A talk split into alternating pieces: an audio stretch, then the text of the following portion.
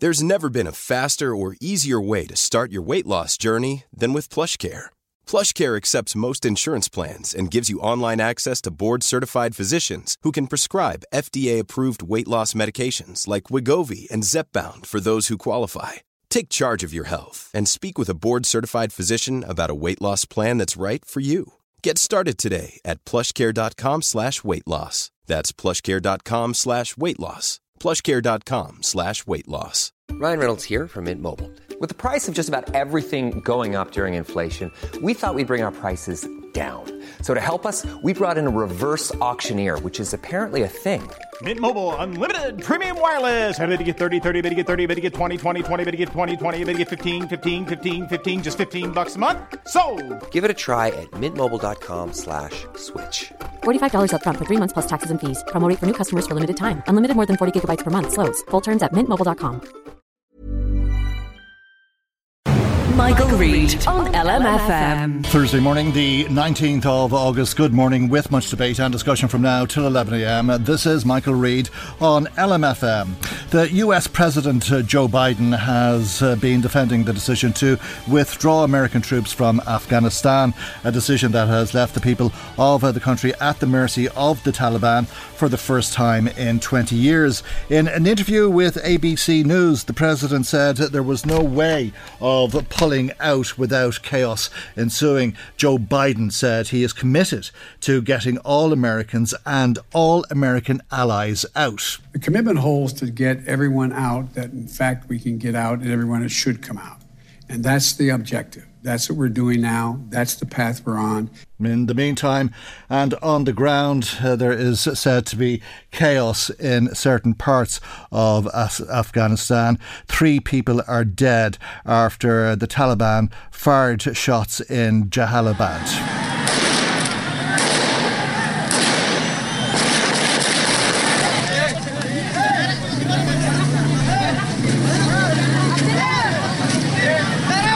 Those chaotic scenes uh, that you can hear in the background are said uh, to have followed an attempt by local residents uh, to install Afghanistan's national flag at a square in Jalalabad. There's obviously a, a lot of concern uh, across uh, the world, but let's go to Bettystown, uh, where one man is as concerned, if not more concerned, than most. Dr. Abdullah Afghan, who is from eastern Afghanistan and is a GP working in Bettystown, is on the line. And a very good morning to you, Dr.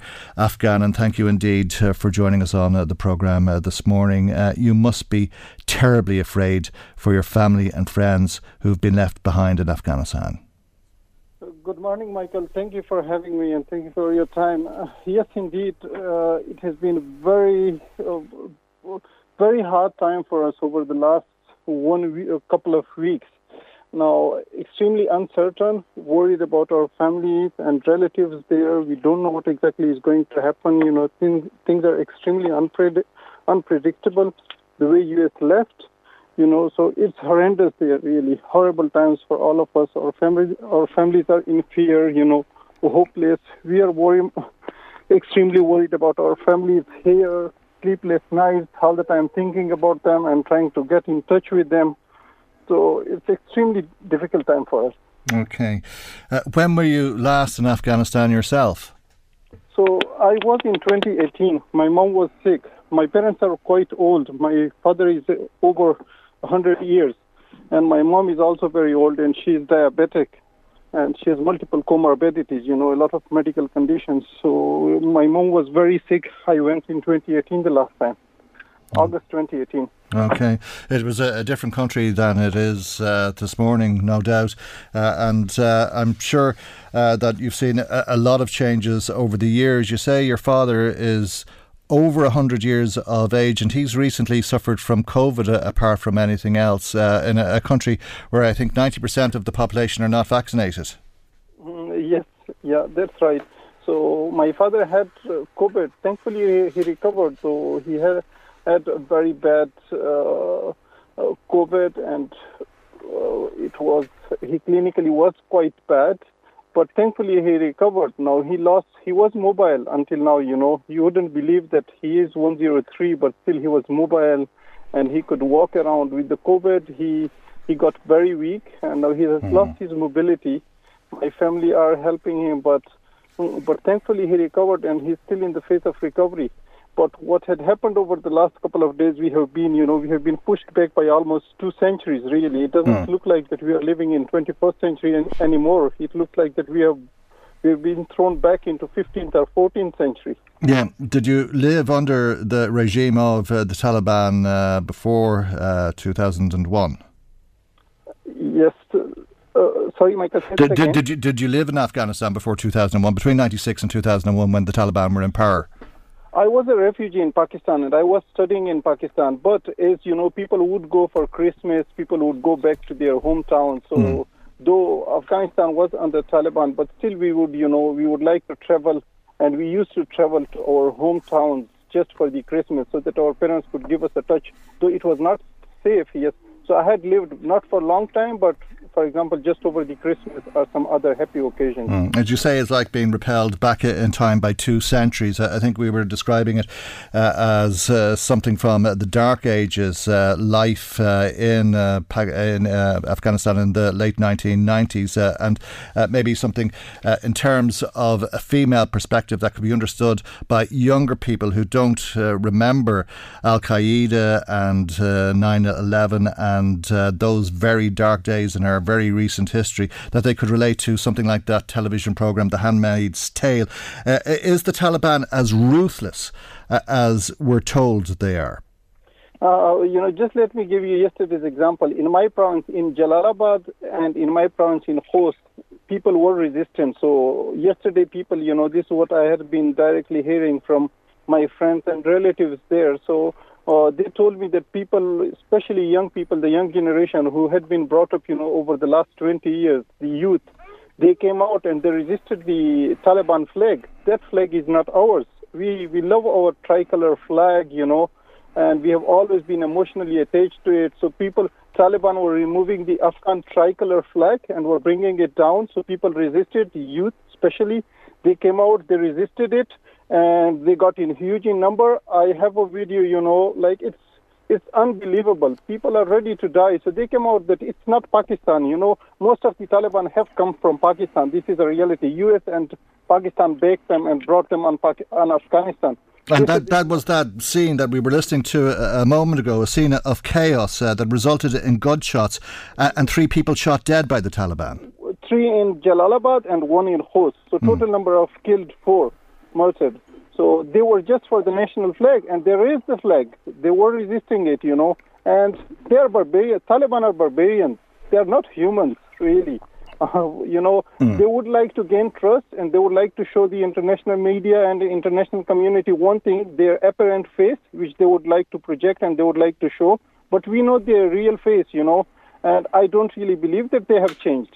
Uh, and watching that press conference uh, from Kabul, uh, sitting in Bettystown, Dr. Afghan, did you believe what they were saying about human rights, how they would give an amnesty and forgive people who had worked with Western forces, uh, and that they would treat women as first class citizens? apart from Joe Biden and his uh, representative to Afghanistan, Zalmay Khalilzad, apart from them, I don't really think anybody on this planet would believe them. So how could I believe them, Michael? You know, it's impossible. Your, your, your dad is very old uh, and is recovering from COVID, uh, and uh, I take it that there's no prospect of him leaving Afghanistan. And I imagine that's the same situation for your mother, is it? Uh, and what about your siblings? My parents, I have been in touch with them. You know, my parents want to die peacefully there, so they don't want to come out. Oh, it's there. Yes, my siblings do want to come out. You know, my father, my brother, uh, one of my younger brother, he's younger to me. He was staying there for my parents, and he was a teacher teacher in University of Khost. He was teaching there under under the uh, you know NGOs. So now there are imminent threats to them, and definitely I am working with them. You know, I'm working with Irish government, and I am working for various other farms to bring them out. I'm really concerned about their safety. Their safety. Is And I would also like to press, you know, and I would like to request the Irish government to please help us. This is a time of need, you know. We are in urgent need. Our families are in danger. There is imminent threat to them. We can't really, you know, waste time. I am seriously concerned about their safety. okay? You've two brothers, is it, Doctor Afghan? Uh, I no total brothers. We are eight brothers, but some of them. One is working in UK. He's uh, two are working in UK. There are doctors there. I'm working here.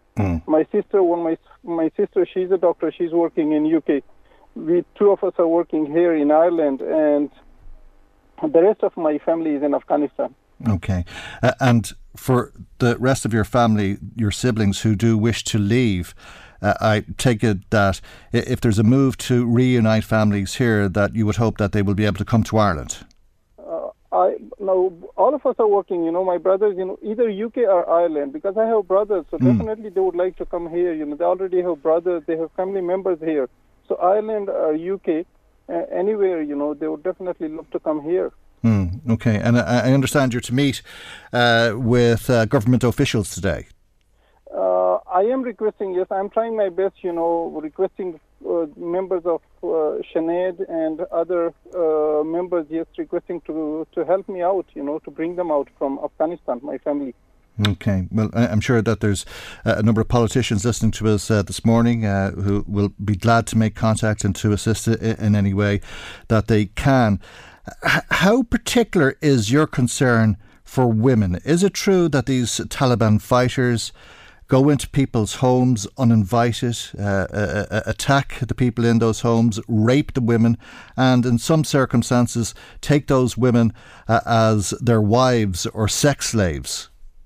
So there have been evidence, you know, and now in my province, I haven't heard directly from my family that this is what, but I have heard from friends in other provinces. In our province, you know, people are generally very conservative, and people would prefer, you know, if something like this happens, people would generally uh, come out and they would fight, and they know that the whole community will wor- will will uh, it will sort of present, uh, you know, a message to them that they are going to be enslaved and people will resist it to nil and to to and nil the way they have resisted yesterday. But in other areas, I have heard that they have generally announced yes that young girls should be married to the fighters, and any widows they should be married by force whether they want it or not to be married to be married to them. And they have yes even in my area I have evidence even video evidences that they have gone to people asking them to feed them by force. Now, people are generally in Afghanistan, they're very poor, you know, they can hardly afford for themselves. So, how can they feed, for example, 30 or 40 fighters hmm. coming into their home, you know, and asking them to feed them? Yes, and thi- this is what they have been doing. Yeah, and there's a lot of concern about the effort to bring aid to Afghanistan, a, a massive challenge before uh, the uh, terrorist government that is now in situ, uh, and the concerns that go with all of that, and the freedom of movement, and uh, indeed uh, how people's civil rights will be impacted, uh, because uh, I think the World Food Organization has been calling uh, that that aid that has been promised to the region would continue to be delivered to people. The Taliban have been very quick to punish people. They're said to be ruthless, and they are uh, insisting on a form of Sharian law, which many would see uh, to be exceptionally strict, uh, and that punishments, uh, including executions, uh, can be anything but justified. Is that your experience of this regime? Oh, Michael, you know, they are what they are. They are showing us a fake Islam. Really, they are not representative of Islam. They are not representative of Sharia. Afghanistan was, you know, our democratic Islamic Republic of Afghanistan had the the the best Islamic law. They were Islamic. They had introduced Islamic Sharia. What was wrong with that government and what was wrong with that law that they are introducing a new sort of barbarian law? That is what they are introducing is not Islamic law, really. You know, they are just, I don't know, their own version of Islamic law or whatever they want to bring, you know, but I wouldn't, I wouldn't agree with them. They're just using it for their own personal interest and for their own personal benefits, whatever sort of law it is, you know, but we, we already had uh, a very uh, uh, basic, you know, and based on Islamic principles, we had a constitution and we had a law, and the government was perfectly Islamic. There was nothing wrong with them. with Okay. that government. Okay, well, I, I know uh, that uh, you've uh, meet with people in the hope of uh, getting help to get your family uh, out of Afghanistan. Uh, you heard Joe Biden uh, say there that all Americans and American allies or allies of America will get out and that America will stay in Afghanistan until everybody is out. Do you think that would include the people that you're concerned about? Uh, one, one of my friends, you know, from Native Khost, who was a uh, in interpreter, you know, who was working with the U.S. forces. So his visa was rejected.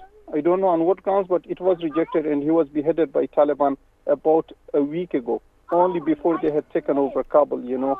So how could I trust Americans that they are really going to br- bring them out, you know?